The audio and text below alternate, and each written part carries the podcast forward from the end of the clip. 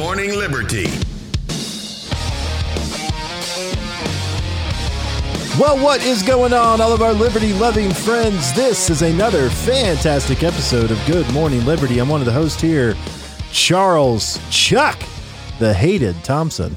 With me, as always, the most liked host on podcasts today, That's that sounds very true. Mr. Nathaniel Paul Thurston. Yeah, yeah, that's my given name. How is it going? It's going pretty good today, man. We're, I feel honored to be with you, to As- introduce you, to bring you to the forefront of our forefathers. as you should. Yeah, Yeah. as as you should. Yeah, we uh, we're going early today. It's morning time for even some of our contiguous U- United States listeners Mm-hmm. today. So this is an early show, but I'm excited about it because we are going through a video from Robert Reich III, as uh, as I call him, and it's called "What If We Actually Taxed the Rich?" And this is only a six minute video, but it's going to take the entire episode. It's going to be fun. We're going to go through all the bad ideas and talk about why they're bad ideas, all the all the lies that are in it, and talk about maybe uh, the real things that we should be looking at if we wanted to help the economy. I don't know. I don't know if that's the actual point or if it's just go- getting more money. I can go one better. I mean, we can just wrap this whole episode up in five minutes. Okay, Why don't we just outlaw profit? there, there you go. Make being rich illegal. and then all of the extra money will flow to the government and the people. The people will mm-hmm. get more money. We just outlaw profit, mm-hmm. and all of that extra excess capital, excess profit. Yep, that'll just go straight to where it should be going right now. Mm-hmm. The where it's being stolen from the workers. I think it's that's a great idea. That's it. That's- no need to mess around with all this other, you know, intricate tax plans and stuff. That is It's a just- novel idea there, Charlie, and I think that we should we should try it. We should try that sometime soon. I don't. I mean, when they Honestly, tried I- it in the 1930s, it just you know they weren't ready. They didn't have the technology. I want to yet. talk more about how blessed I feel Okay, to be in your presence.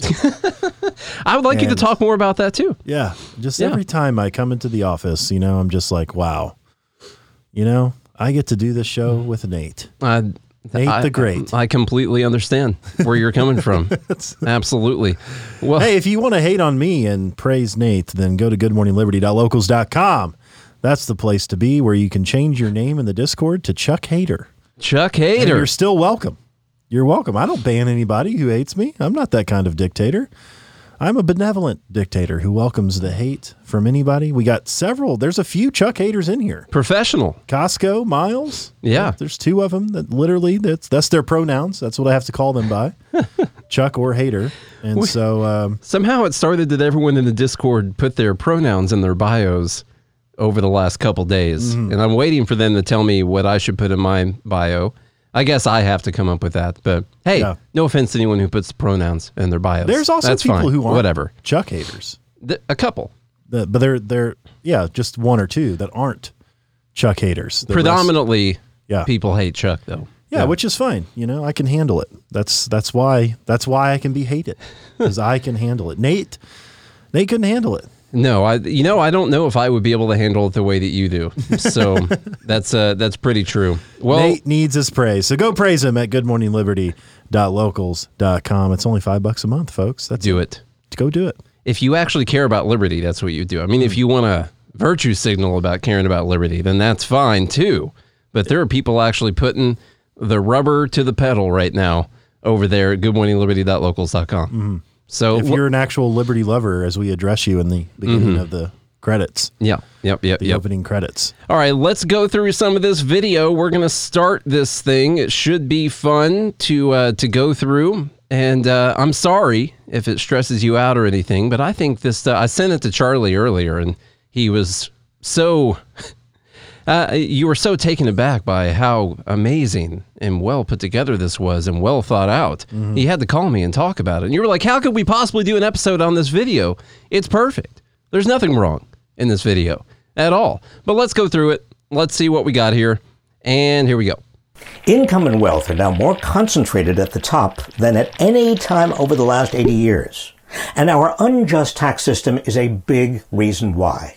The tax code is rigged for the rich, enabling a handful of wealthy individuals to exert undue influence over our economy and democracy. Conservatives fret about budget deficits. Well, then, to pay for what the nation needs, ending poverty, universal health care, infrastructure, reversing climate change, investing in communities, so much. Okay, I'm going to stop it already right there. Now, on the list, th- these are going to be really important.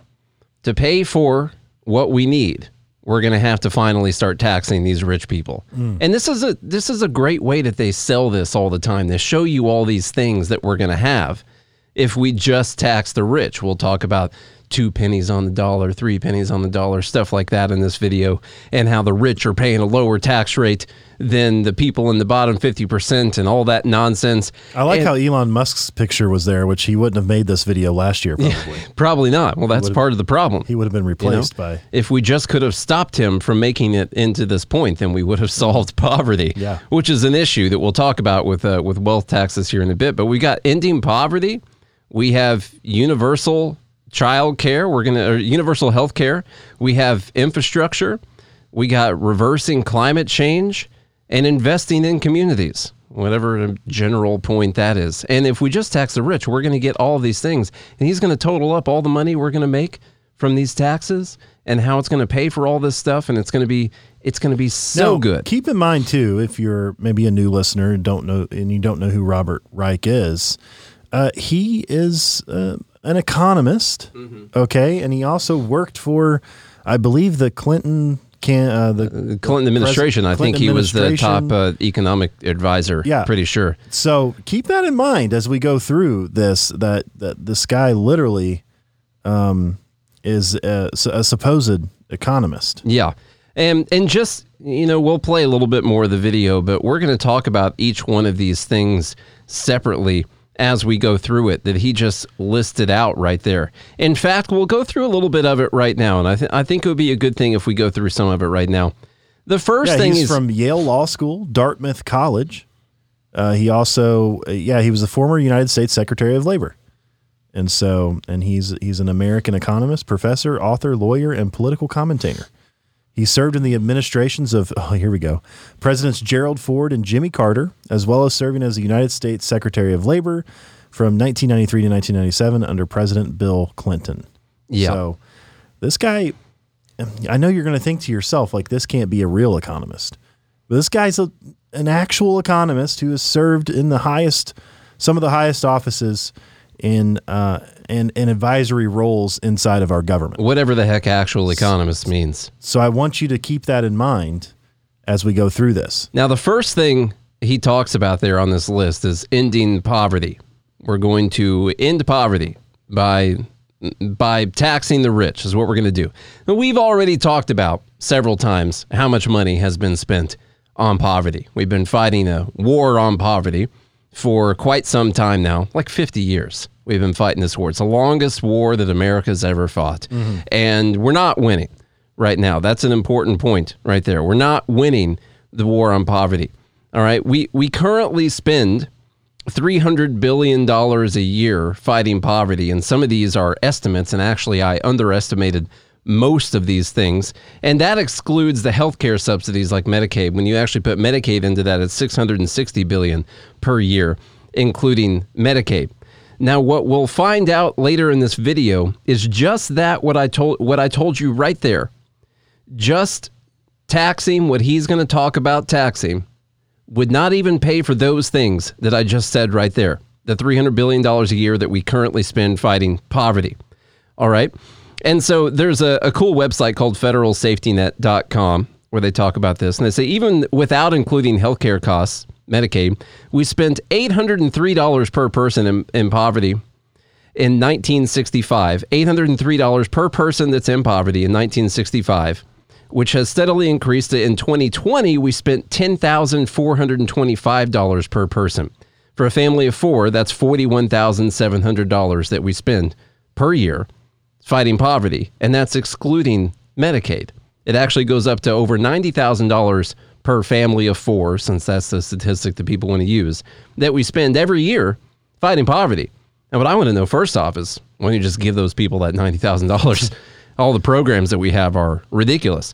Now, those numbers where I told you that 300 billion, the 660 billion, that's off of 30 million people being in poverty. And the actual number right now, somewhere between 35 and 45 million people in poverty. And we spent somewhere between 25 and 30 trillion dollars since we started this war on poverty.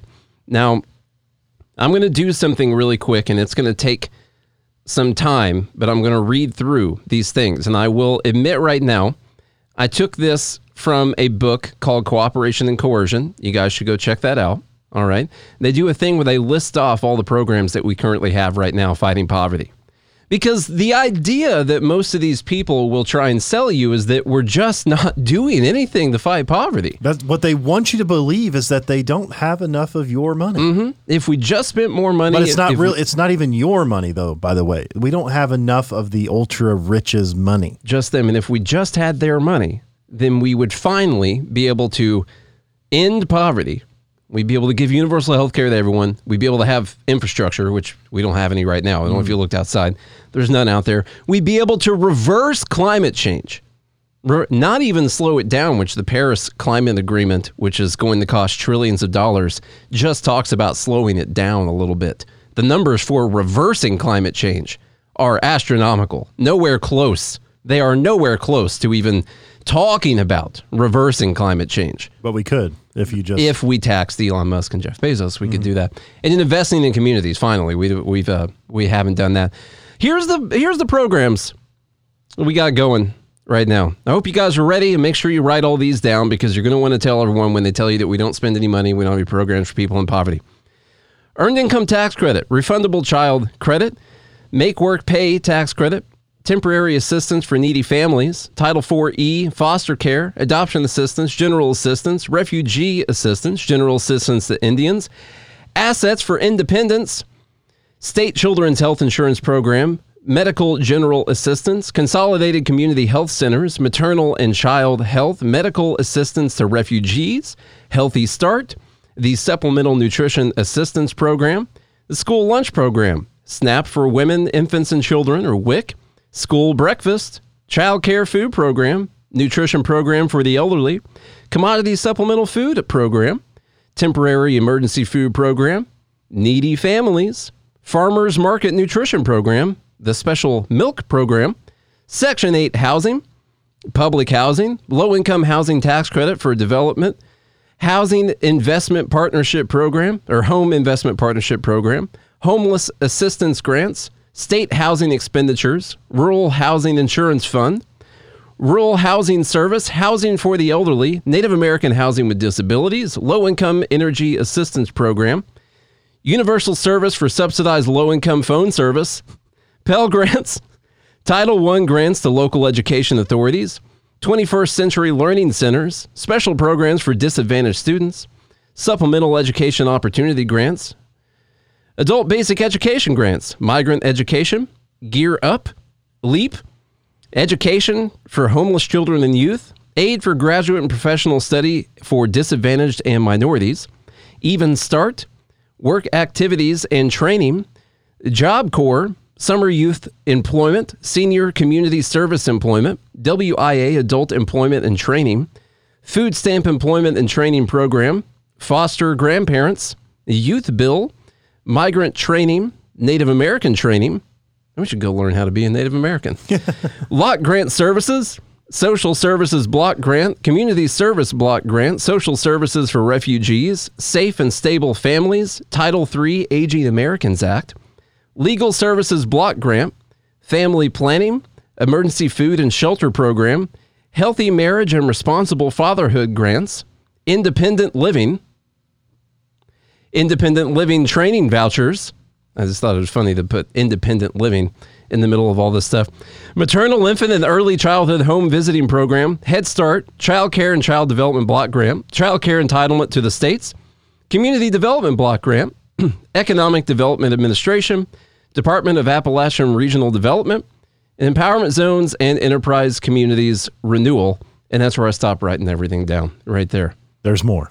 Yep, I'm yeah, that's um. Don't that- This is two pages.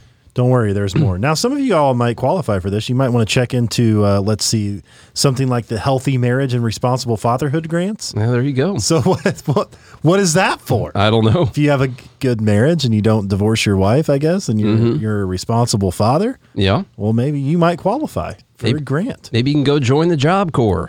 I don't know. Were you helped by Even Start? And did you go to a 21st Century Learning Center? okay, so remember, we're not doing anything to help people in poverty. We haven't, and it's because all these rich people have all the money. That's uh, that's what's going on right now. We can clearly tell. All right, let's go a little bit further. much more. The super wealthy have to pay their fair share.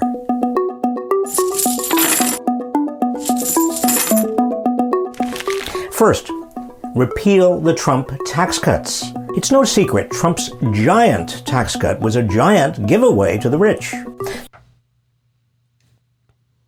Stop. Stop it for a second already. For those of you who haven't heard us talk about this before, you keeping some of your own money is not you being given money. Okay? I hate how they I hate how they frame this.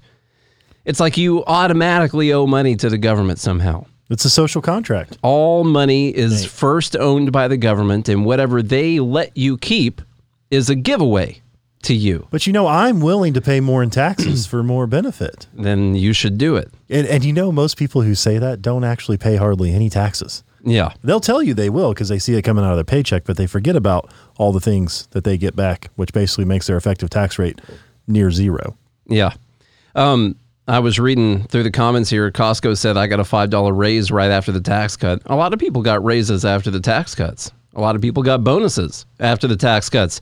A lot of people got new benefits after the tax cuts. My wife was just saying she has one more month left on her student loans, and she hasn't had to pay any of them since the tax cuts went through because um, HCA sent out a letter saying that uh, in response to the Trump tax cuts, we're going to be paying for the college tuition for all of our employees. And in fact, you can even apply as a, a, a dependent. They'll pay for college for an HCA employee.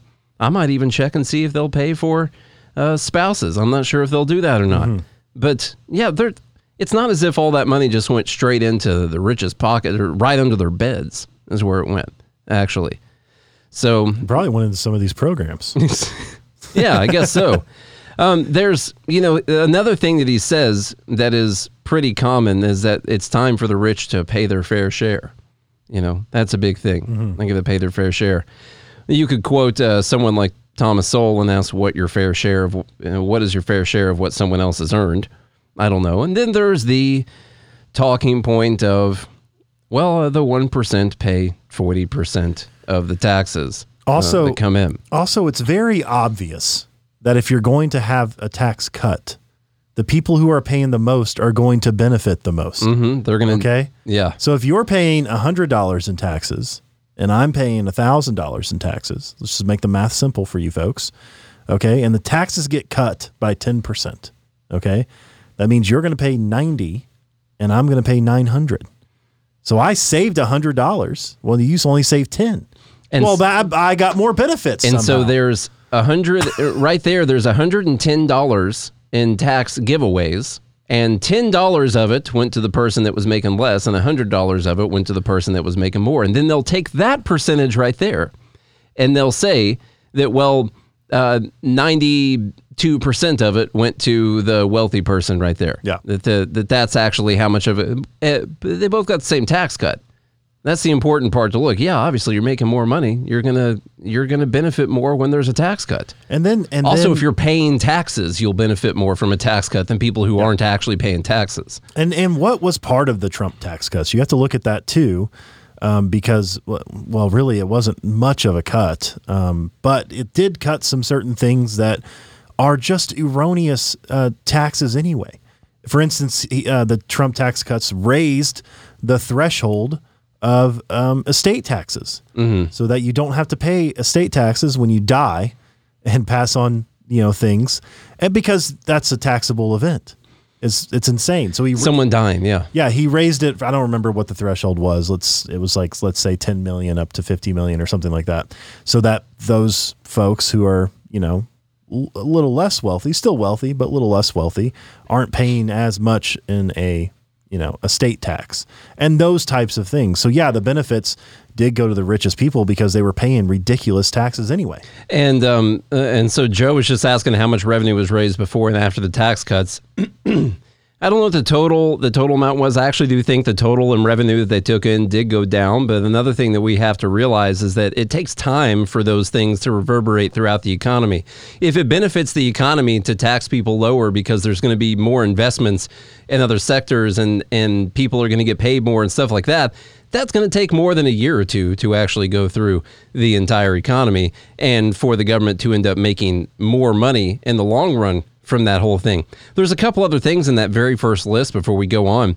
Universal health care, also, the CBO estimates that the federal subsidies would be between 1.5 and 3 trillion more per year in 2030 under a single payer. That's per year, just so we know. So we're going to start start totaling up how much these things are going to cost because he's going to look at how much money we're going to raise from all these taxes Over 10 years. and how it's going to uh, over 10 years. Yeah, and say that it could pay for all of these things. But he never talks about what the cost of all of those things are in the video. You'll notice that. Yeah. He'll say how it's going to pay for all this stuff, but he's not going to list out the cost of all those things. He's just going to list out how much we would raise in taxes over a decade if everything remains the same, by the way. Income levels don't go down, people don't find other ways to get around the tax system, stuff like that. If everything remains the same right now, how much we would be taken away from it. So the universal health care, you know, the cost of money. Infrastructure, we already spend $146 billion federally per year on infrastructure right now. So uh, I don't know what else. I don't know what more we're going to put into it. Maybe we'll double it. I don't know what we're going to do. We'll finally have those roads and bridges that we don't have right now. Also, we need an investigation to who he killed uh, making this video. There's blood splatter all over that piece of paper. There is a lot of splatter all over that. That is Interesting. we need a blood splatter analysis. Make sure make sure you go watch make sure you go watch on YouTube. I'll put this up on YouTube later on so you can actually see the video along with this. Reversing climate change was listed at the beginning of the video. Reversing climate change. Now the Paris Climate Agreement is going to cost trillions of dollars on its own. And it's talking about slowing down the increase in temperature by what was it like 0.4 degrees Celsius? Plus or minus 10 degrees. yeah, something like that. Not even talking about reversing it. the Paris Climate Agreement and the people at COP26 and all that. We're not talking about reversing climate change. They're talking about ways to slow down the increase in temperatures. Reversing climate change, Forbes estimates it will cost $50 trillion to stop climate change. 50 trillion. Now remember, he's not going to talk about how much it would cost to reverse climate change. He's going to talk about how this is what we could raise from these people and it would magically pay for all these things, but I'm not going to tell you how much all these things would cost. It's and not just reversing climate change, it would pay for all of them. yeah, all those things. All things. the stuff that we need, folks. and what we'll talk about in a second. rich people are holding us back from. what he's talking about won't even cover what we're doing right now. All right? That's another important thing mm. to remember. It won't even cover that. All right, let's uh, listen to a little bit more. 65% of its benefits go to the richest fifth, 83% to the richest 1% over a decade. In 2018, for the first time on record, the 400 richest Americans paid a lower effective tax rate than the bottom half. Stop. Repeal. Go back to that graph. Sorry. Yeah. Now you'll notice what he did here in this graph in the bottom right hand corner, what his source is. The source is the Washington Post, and it's the Saez and Zucman um, Economists that did that study. economists that did that study. Now, Robert Reich, somebody from Yale and Harvard Law School and Brown, wherever he went, I don't care, served in all these administrations, is using a research study that is bogus to begin with. And the Washington Post article says why it's wrong in the Washington Post article. Yes. Where they posted this, and he's citing the Washington Post on the graph. And I know you're thinking, well, did you bring in a cut from the Washington Post article for me to read, Nate? Well, yes, I did, Charlie. I sure did. It's right there. Do the rich pay lower taxes? I From did bring in the part of that Post. article. For the first time in U.S. history, U.S. billionaires paid a lower tax rate than the working class last year. This was big news. Remember when this came out? Everybody, Mm-hmm. They're still obviously touting this to today. Okay. On the question of tax burden, Jason Furman, an, econo- an economics professor at Harvard University who chaired the White House Council of Economic Advisors under President Barack Obama, noted that Saez and Zucman did not include the refundable tax credits, such as the earned income tax credit, in their in their analysis. The credit, which is intended to encourage low-income families to work, is part of the tax code, Furman said. A person who paid $1,000 in federal income taxes and then received a $1,500 credit would have a total federal tax burden of negative $500, meaning $500 would go in your pocket. Okay. But Furman said that under Saez and Zucman's analysis, that person would instead show a burden of zero dollars. That result would make the total tax burdens at the lower end of the income spectrum appear higher than they are. So Yeah. what they did is anybody who had a negative, uh, which means you received more money from the government than you paid in, they just defaulted all those people to zero, as if they didn't pay taxes and not counting the negative number. What that does is that skews the effective tax rate of the bottom 50% because you're you're you're getting rid of all the negative ones. And so that's how they're using this graph and then they just spit this out as its truth and this is this is so maddening that this is still used today. They just they just cite it like it's a Yeah. like it's a real thing. Just cite it. Just talk about it. Just say it. And this is why I mean we need some libertarians in academia to just come up with studies. Yeah. and then just, you know, just post them. Yeah. Like, well, I did this study that climate change isn't real. It's a it's a real study. Um, What'd you do? Well, I just got rid of all the the carbon metrics. you know, get rid they just it. don't exist. yeah. We just counted those as uh, zero. It's just it's absolutely mind-boggling, especially somebody who is, and this is why you know it's an agenda, Mm-hmm. right? It has nothing to do with the actual truth, because if he was an economist worth his salt, then he would never use a study like this, and he wouldn't put this false information together. So this right here, regardless of the first minute we saw anyway, th- including this graph and this source and saying this completely disregards the whole thing. You can't believe a word this guy says. because they're building everything off of this premise in the first place. Yeah. By the way, that the that the rich pay a lower effective tax rate than the people in the bottom than the working class because rich people don't work. That's uh, what we also know about people who have a lot of money is that they don't work. And uh, by the way, there was another um, thing in here when we were talking about the top one percent paying forty percent of the taxes. I found a fact check on that because people these these right-wing extremists have been using this 40% number this top 1% pay 40% of the taxes. And i found an article from new york magazine called no the richest 1% don't pay 40% of the taxes. It's great, actually. One of the sad constants of American political debate is that any time the tax rate on the rich is to be either raised or lowered, Republicans will repeat a certain statistic. The stat is that the highest earning 1% of taxpayers pay 40% of all income taxes. of all, Yeah. all of them. In the thing that says no, they don't do this, here's another paragraph. The stat is literally true. Start a paragraph with that. The stat is Three paragraphs into the fact check. literally true, but it is deeply misleading. Now, what about their headline? Is the headline misleading? no, the richest 1% don't pay 40% of, t- of the taxes. But three paragraphs into that, the headline, it says the stat is literally true. Well, they actually do. but let me tell you why it's wrong. Yeah. So, Nate and I have come up with a solution to this, which is we are starting the fact checker of the fact checkers.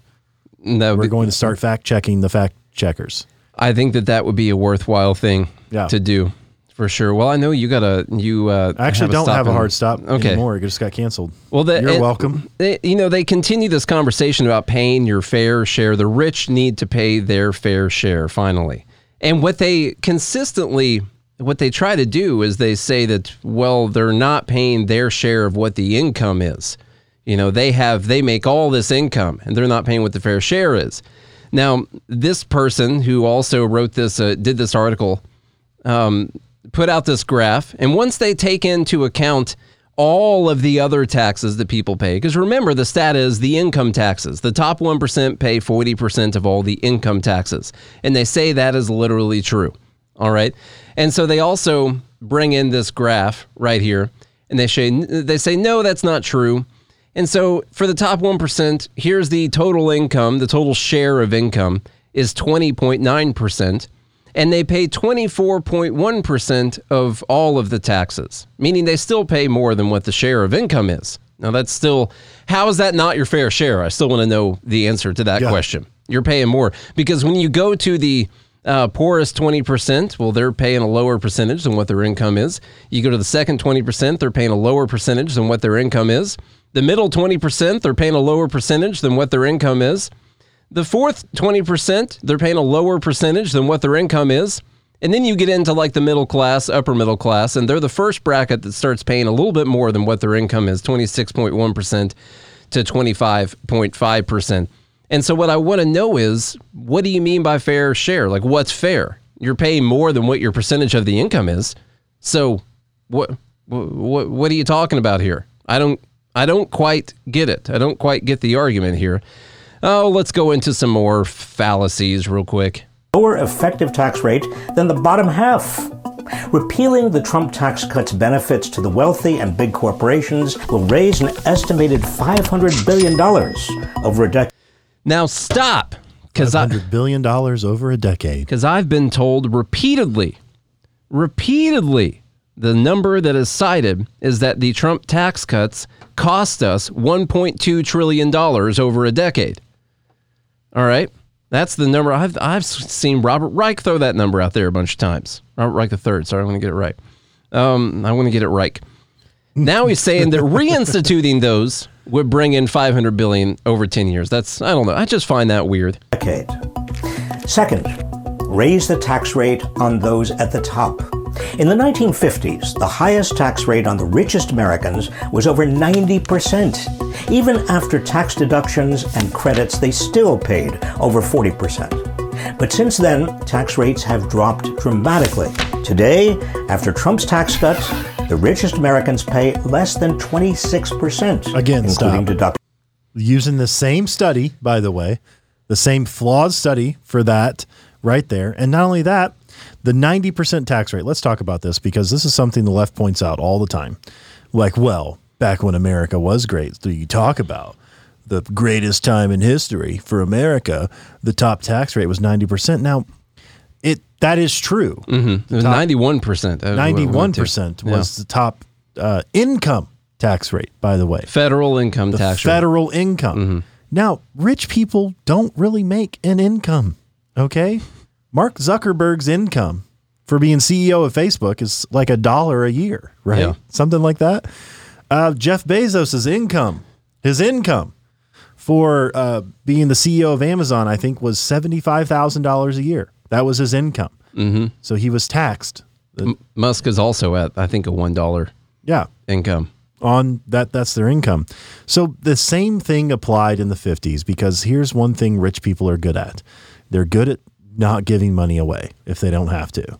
Okay? They're good at using that money uh, for a particular use and uh, productively. You know okay? another weird thing, by the way. He just said that their tax rate was actually forty percent after everything in the fifties, and then he shows a graph decreasing from fifty-five percent down to twenty-six percent. Mm-hmm. Where did the fifty-five percent come from?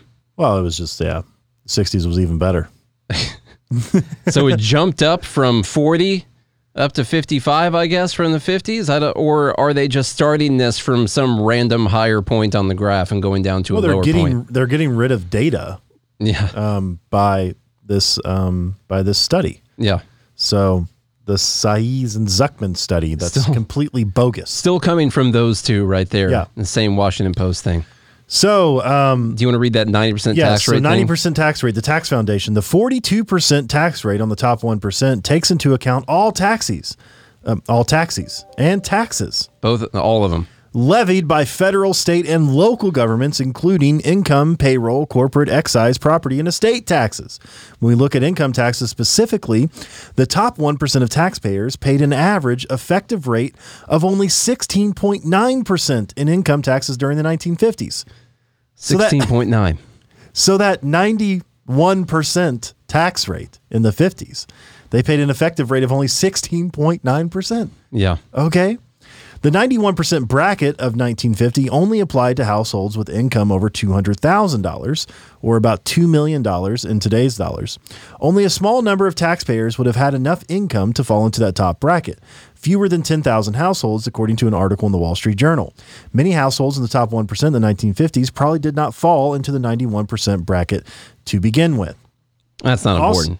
and also remember, no matter what the tax rate has been, and this has been pretty consistent. Again, I'm taking this from uh, our good friends, Anthony Davies. Anthony Davies, Yeah. from uh, Numbers, Words and numbers. Words and Numbers. Great podcast. Check it out. Anthony Davies, really like him. We, I I met him in person. We did at, um, was it Liberty Fest here in Nashville? Is that what? It I can't remember what it was Freedom called. Fest. Freedom. No, it wasn't Freedom wasn't Fest. Freedom Fest? No. Well, we met him there too. It Uh, doesn't matter. Yeah, the speech we did. He was also doing a, a speech there, and I uh, got to meet him. Great guy, and uh, I love his work. But um, if you look at the actual uh, taxes, the the revenue, quote unquote revenue, the stolen, th- the the theft uh, from our government. Compared to GDP, it's always been around 18%, no matter what the tax rate's been ever. Fluctuates between like 16 and 18 percent. Yeah. Just say average of like 17 percent. So it's a pretty constant. Um, it, it's a pretty constant rate of GDP.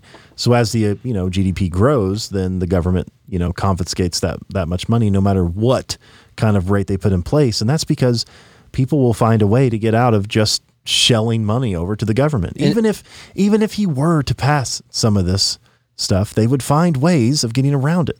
And they would still probably just confiscate around 17% of whatever the GDP was. Meaning that uh, the great point that they make in the book, Cooperation and Coercion, is that what the government needs to do is find ways, if they're going to do anything, the focus needs to be on raising GDP. It needs to be everything about raising GDP. Because no matter what, you're going to take in around 17% of whatever the GDP is, whatever you make the tax rates, it's going to be around 17%. And so if they want to make more money, they need to find ways to increase the GDP. That's uh, that's really it. And keep in mind how they sold the income tax to begin with. See, this is what they do to sell it to you, right? Because this is only going to apply to the richest Americans ever. Okay. And what it ultimately ends up doing is because there's clearly not enough money for everything they want to do from just the richest people, is it always falls to the usually the middle class.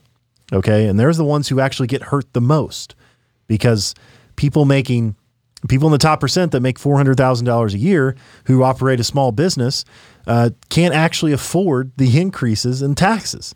And so those people go out of business, and all you're doing is creating more disparity than you have to begin with. Okay. Now, because remember, in 1913, the Revenue Act, I'm going to read this for you. The Revenue Act of 1913 imposed a 1% tax on incomes above $3,000 with a top tax rate of 6% on those earning more than $500,000 per year. Approximately 3% of the entire population was subject to the income tax. Just 3%. Okay. Now, what is $3,000 um, in 1913? What does that equate to today? Stop About us. eighty billion dollars, I, think, to something like that. That's what it is in Bitcoin. Uh, let me see what today's money value would be. Um, it would be about eighty-three thousand eight hundred and fourteen dollars today. Okay, So if you're making about eighty-five grand today, one percent tax. Okay. let's go back to that. Now this is how exactly. So this is how um, they would sell it to folks. Is they would say, "Oh, well, it's not going to apply to you. It's only for these super rich people. These Yeah. people making eighty-five thousand dollars or more going to pay one percent." And six percent on the people making now five hundred thousand dollars back in nineteen thirteen was you know quite a few millions today. Um, he also tells a story in that, by the way, of uh, a congressman while they were debating this tax, this one percent tax on the wealthy, uh, that got up and this alarmist congressman that got up and said, if we do this, then in a certain span of years, eventually they'll be taking X this amount of money from people, and people laughed at him uh, for saying that the government would ever take that much of their income. And the number he threw out was five percent, and they laughed at him for saying for being this crazy person out Yeah. there saying that. And I think it I think it took like seven years for them to get up to that number. It was a pretty pretty short amount of time. All right, Now let's keep in mind, so I feel like a lot of people out there probably make about eighty, eighty-five thousand dollars a year, or, or somewhere close to that. One percent of that would be eight hundred and fifty dollars. eight hundred and fifty dollars would be your tax bill. I think we could get behind that for a, a for a new tax bill. As libertarians, maybe this is something we should strive for. One percent. Let's go back to the original tax bill. Yeah. Just that right there. Okay, here we go. Let's see what else. Uh, see what other crap Robert Reich III has the spew out over here. deductions and credits. And this rate applies only to dollars earned in excess of $523,601. Raising the marginal tax rate by just 1% on the richest Americans would bring in an estimated $123 billion over 10 years. I love how he's a he's all animated and everything. Would bring in an estimated one hundred and twenty-three billion dollars over ten years. Over ten years. like every time he says over ten Yeah. years, it's real quiet. yeah. So you're saying it's going to be twelve point three billion dollars? Yeah, about uh, about eighteen hours worth of funding. Yeah. For the government. So what's going to come in? We'll Yeah. go over that at, at the end too. Raising that marginal tax rate is going to bring in 123 billion dollars over 10 years. All right, wealth taxes. What do we got? How much are we going to bring in here over 10 years? wealth tax on the super wealthy. Wealth is even more unequal than income. The richest one tenth of 1% of Americans have almost as much wealth as the bottom 90% put together. Just during the pandemic, America's billionaires added $1.3 trillion to their collective wealth. I don't even see Bill Gates. I don't even see Bill Gates' picture up there anymore. Hmm. Yeah, he's falling down, man. Must you know? Now they're still using shoddy statistics, which we've talked about plenty of times, but they count during the pandemic as from the lowest the stock market hit during the pandemic, not from the beginning of it, not from the beginning of the year. They they start pulling their data set from the lowest that everyone's wealth got during the pandemic, and then how much it increased after that. Mm-hmm. Now it increased a bunch. It's actually, I think it's over two trillion by by now. It's a, it's increased. It's a lot. Okay. They also throw out this statistic that um that the richest 0.1 percent uh, have uh, so much more wealth than everyone else. Like that's a bad thing. I mean, wh- when you're not making a lot of money, like what, how do they think wealth is generated? Is what I want to know. How are you going to have a wealth?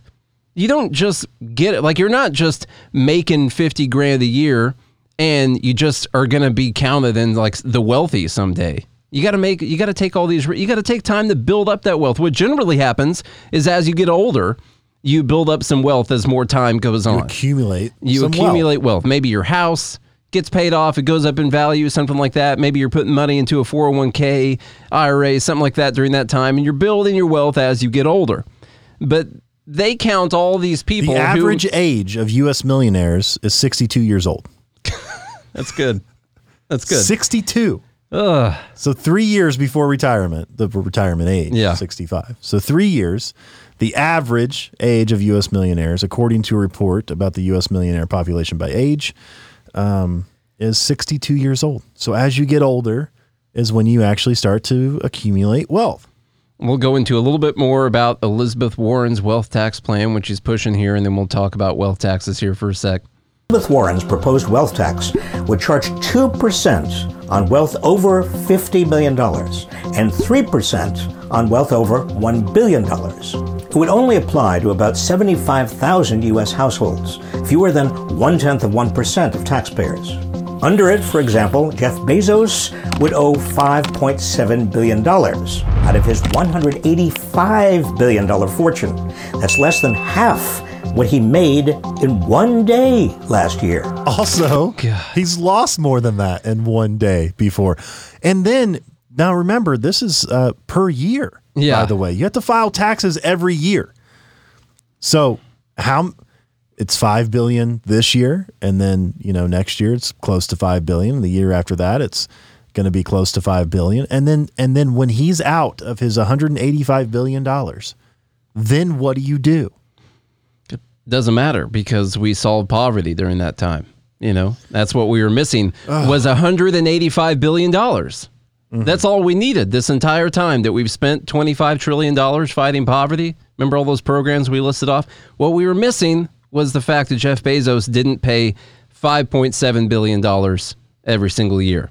And in 30 years, it would be gone. It would be way faster than that, actually, because as soon as he started, as soon as they enacted the wealth tax, you would see the biggest freaking stock market crash you've ever seen in your entire life because people would have to be selling shares to pay this off. You guys see what happened with Tesla when Musk was like, oh, I'm going to sell some, sh- you guys want me to sell shares? I'll sell some shares. That is what it would look like under a wealth tax all the time because they would have to consistently be selling these shares and selling into the people that are buying their stock, selling their stock to the you lowly retail investors out there so they can pay their wealth taxes. As they're doing that, it's going to have really really heavy deflationary pressure on the stock prices themselves and the actual wealth would deplete way faster than even say 30 years if it was just 5.7 billion dollars per year. It would go down it would go down exponentially every single year because they would be chasing it down to the bottom the whole time. And then he throws out that less than half of what he made in one day last year. You can't trust a single freaking word this guy says. He knows he's being dishonest when he's saying that. He knows it. It's not that he accidentally said that. It's not that people think that that's a legitimate thing that they can say and it makes sense that he made he he made 10 billion dollars, he made 13 billion dollars in one day last year. Okay, what about all the other days? What did he make all on all those days? Did he have any days where he lost that much?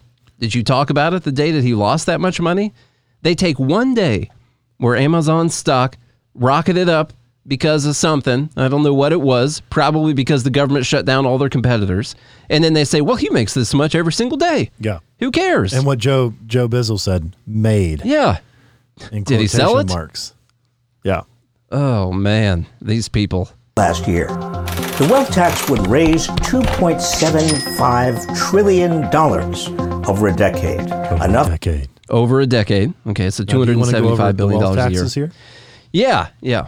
Um, we can do that. So, from the Manhattan Institute, pretty cool. So, talking about wealth taxes, uh, they're not a good idea, by the way. A lot of countries have tried them before, they got rid of them. Turns out, when you tax people's wealth, they shift their wealth away to other places or it ends up depleting their wealth.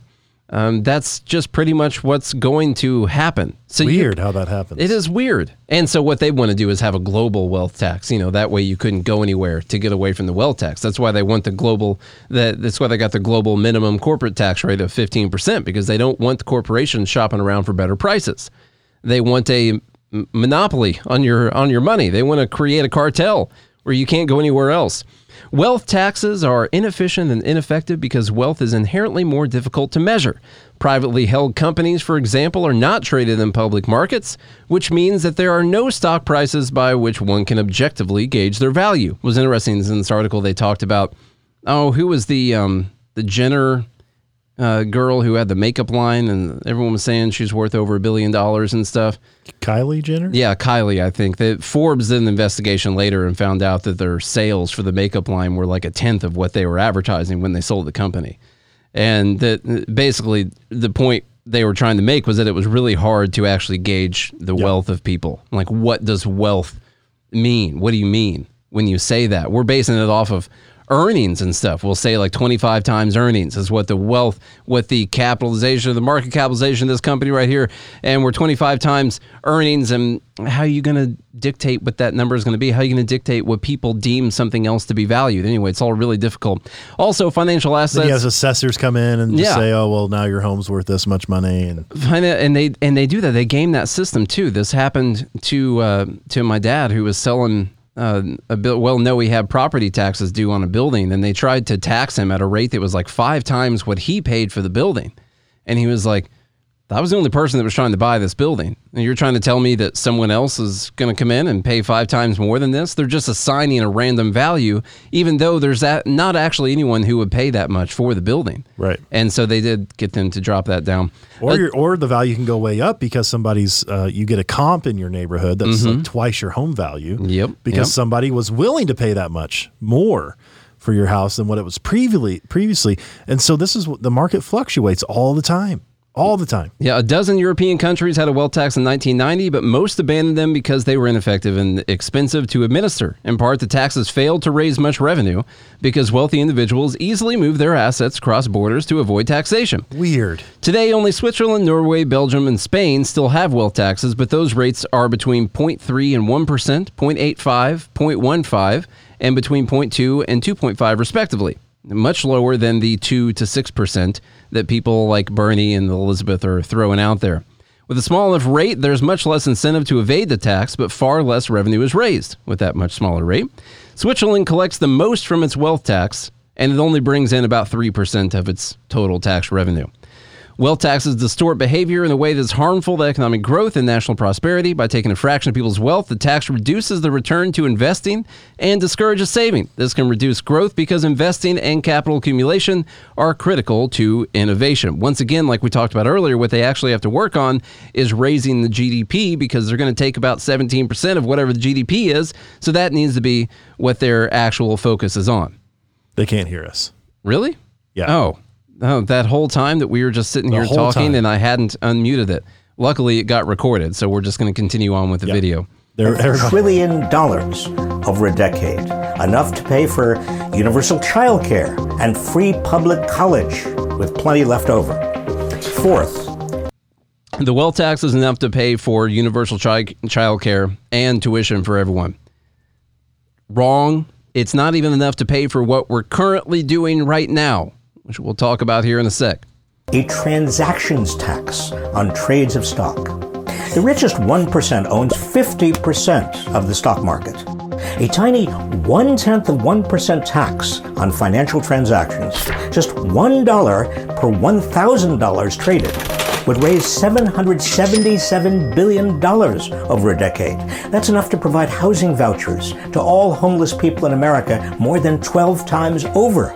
That's it. Homelessness has been solved. By raising $77 billion per year, that's enough to pay for all the homeless people that be in houses. 12 times over. If only we would spend $77 billion per year. This whole time we've been skimping out on people mm-hmm. and only spending, you know, between three and $600 billion on all these anti poverty programs and Building spending. tent cities. Why would they do Yeah. that when they could easily build 12 homes per person? They're also talking about the stock trades tax, which is a terrible idea. And it wouldn't even touch people like Bezos and Musk. That wouldn't really matter because they don't sit there and make trades every day or make trades every week. Musk is selling his shares like right now, probably won't sell anymore for another year or so.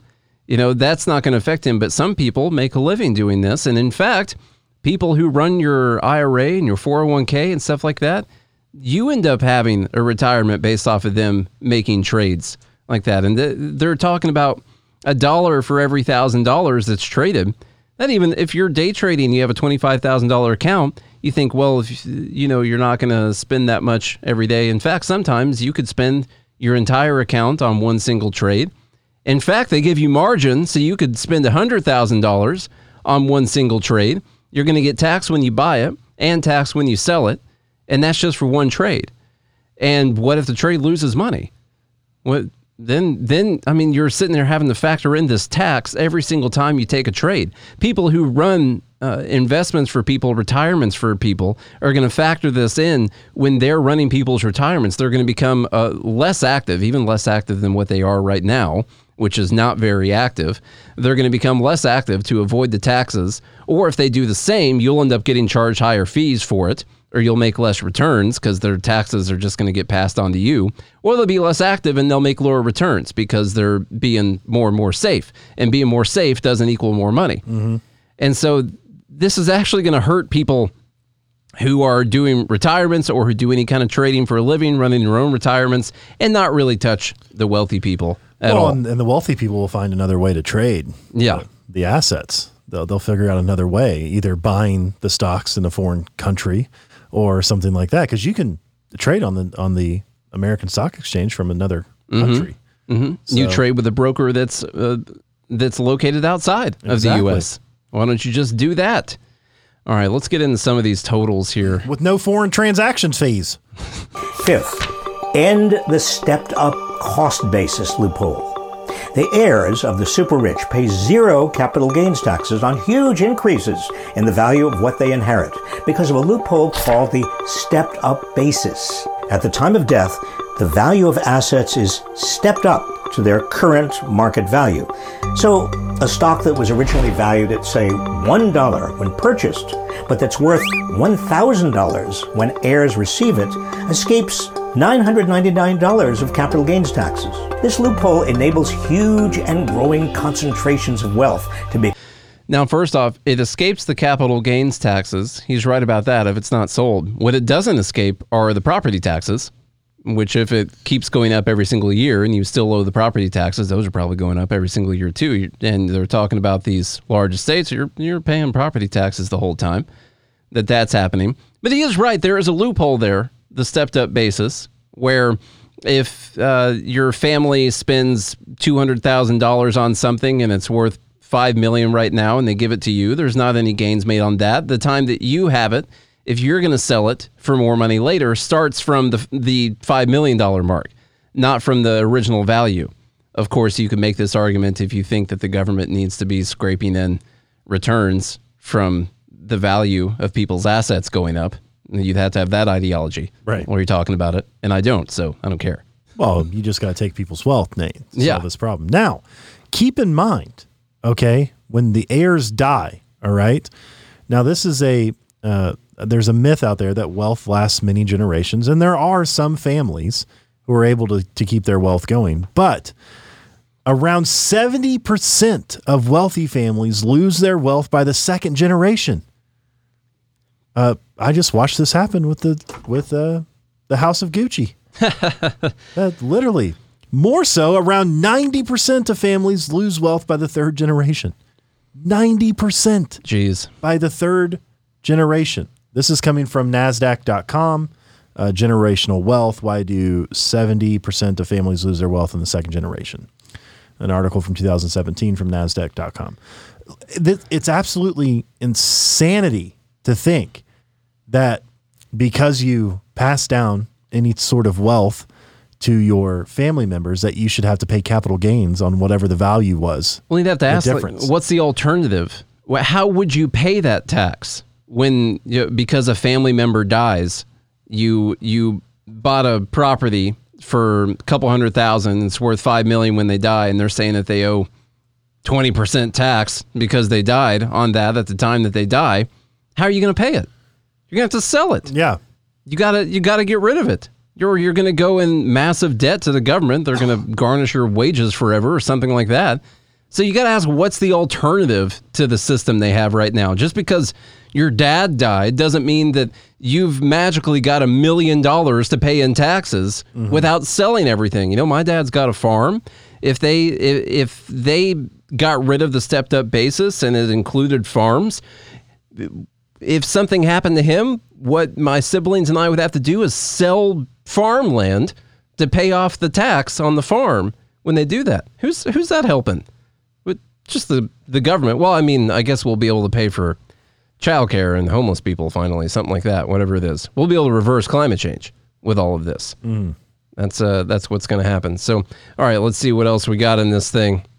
They passed from generation to generation without ever being taxed, eliminating except for property taxes. This loophole would raise $105 billion over a decade. Six. $10 billion. The whole thing. $10 billion a year. Okay. Close other loopholes for the super rich. For example, one way the managers of real estate, venture capital, private equity, and hedge funds reduce their taxes is the carried interest loophole, which allows them to treat their income as capital gains rather than ordinary wage income. That means they get taxed at the lower capital gains rate rather than the higher tax rate on incomes. That's if their incomes came from capital gains. Right. Okay. Just just making sure that we made that clear. All right. Closing this loophole is estimated to raise $14 billion over a decade. Over a decade. Seven, increase IRS funding. Because the IRS has been so underfunded, millionaires are far less likely to be audited than they used to be. As a result, the IRS fails to collect a huge amount of taxes from the wealthy. Collecting all unpaid federal income taxes from the richest 1% would generate at least $1.75 trillion over the decade. Now, what? Where did they get that figure? Because if they know that we have 1.75 trillion dollars in in uh, uncollected taxes, did they audit people that, to know this? Right. How, do they have the number? How number? do they get that estimate? What's the estimate from? right. It's that's insane. Also, never mind. Uh, Robert Reich the third's the Third Reich's estimated net worth is four million dollars. By the Hmm. way, Well, I mean, there's a lot of people that have more money than him, so because this guy doesn't believe in capitalism, but you can totally buy his book Mm-hmm. if you want to, definitely. So, fully fund the IRS. as if they're not funded. Together, these seven ways of taxing the rich would generate more than $6 trillion over 10 years, enough to tackle the great needs of the nation. As inequality has exploded, our un- All of these things would raise six trillion dollars over ten years, enough to tackle the great needs of the nation. Six hundred billion dollars a year. that doesn't even close the gap on our deficit currently. You guys want to know what our deficit was in 2021? What was it, Charlie? Where's it at? It's over a trillion. In No, 2021, uh, 2.7 trillion dollars, 2020, it was worse. 3.1 trillion in 2020. And they're saying that collecting 600 billion dollars more per year through all of these taxes will pay for all of these new things. By the way, we were going to house. Uh, there weren't going to be any more homeless people. Ending poverty. We were going to have all the uh, universal child care stuff. Poverty is going to be ended. universal healthcare. Universal health care. We're going to reverse climate change. A $50 trillion ta- price tag on its own. Just so we 50 know that. trillion, 600 billion. Yeah. When, when you get that high, it's all the same. It's- those are basically the same numbers. Six trillion dollars over ten years. If all the numbers stay the same, that's not if all of these incentives moving around inside of that structure that people don't change the ways that they make money. They don't change where they have their money, where they earn their money. That's all assuming that everything stays the same and the government does a perfect job taking in all that money and we continue growing at the rate that we've been growing and all of that stuff. Rich It's- people won't leave. No, no. Now there's always going to be a 1%. We're going to fully fund the IRS. By the way, the capital uh, expenditures for the IRS last year in 2020 were 12.3 billion dollars, That's a that's 1.23 trillion dollars over a decade. up from about 11.8 billion in fiscal year 2019. So they did get more money in 2020. Okay. So that is that's that's 1.23 trillion dollars over 10 years that the that the IRS spends on trying to capture. By the way, on trying to capture 1. 1.25 trillion dollars. Uh, Get over 10 years. Think about that for a second. Yeah. Yeah. Yeah. So right now with the current funding of the IRS, they're trying they're spending 1.3 trillion dollars over 10 years to try to collect 1.25 trillion dollars over 10 years. and by the way, That's 200 billion. Our deficit just 200 million. our deficit in October, which is the first month of fiscal year 2022, was 167 billion dollars just in October, right there. That's more than I mean, look at all the things that they listed out during that during that. Literally doing all of the taxes that he just talked about doesn't even cover the current plans that the government has right now, the things we already have right now. It doesn't cover it. But we're also finally just through doing this, we're going to end poverty. We're going to end homelessness. We're going to have universal health care. We're going to have universal child care. All this stuff we're going to have if we can raise $600 billion more per year when our deficit this year was $2.7 trillion. And we'll be able to have all that stuff. All of it. They're liars, y'all. And and by the way, in that book, everyone go read the book. It's a short book, a few hours to listen to on on Audible. Uh, really good stuff. Cooperation and coercion. He lays out a really good plan. It was the most simple plan I had heard for doing this. Not the band. It was a really simple plan uh, for actually fixing the budget deficit, which is the thing that needs to be tackled right now. And what they laid out was if we've because the GDP does continue to increase every year, pretty much, uh, and we take in 17% of whatever the GDP is, essentially. If they froze federal expenditures for five years, meaning that they did not increase the budget for those five years. They froze them where they are right now. Then after those five years, the amount that the government was taking in using 17% of the GDP, assuming the GDP continued rising during that time, then the amount that the federal government was taking in, it would actually cover what the deficit was. And then you would lock in the government's expenditures only increasing by whatever the GDP was each year. And they would be able to do that. And if they wanted to continue increasing afterwards, which within with the inflation the government's creating, they would have to uh, increase their expenditures. You know, uh, so just to keep up. just a simple plan right there to fix the deficit. Just freeze whatever we're spending right now for five years, and then it would catch up, and then lock the ex- increase to the GDP. Right there. That's pretty good. Just, it's uh, That way pretty it can- simple. That way it can ebb and flow. Yeah. Uh, thanks to Joe Bizzle, I want to mention breaking news here within the last hour. Active shooter in uh, north of Detroit. This is from the Detroit News. Uh, active shooter, multiple victim, victims reported at Michigan Oxford High School. Uh, the Oakland County Sheriff's Office said Tuesday afternoon it is it has a person in custody following an active shooting situation at Oxford High School. There were several injured victims reported by authorities. Oakland County uh, under Sheriff Mike McCabe confirmed there were four to six victims. He said the scene is active with multiple patrol units and EMS units, along with SWAT and an aviation unit. We have one suspected shooter in custody along with a handgun. Uh, we do not believe there are any other at this time. No confirmed fatal shooting victims at this time. So four to six um, looks like injured victims, but no fatalities currently.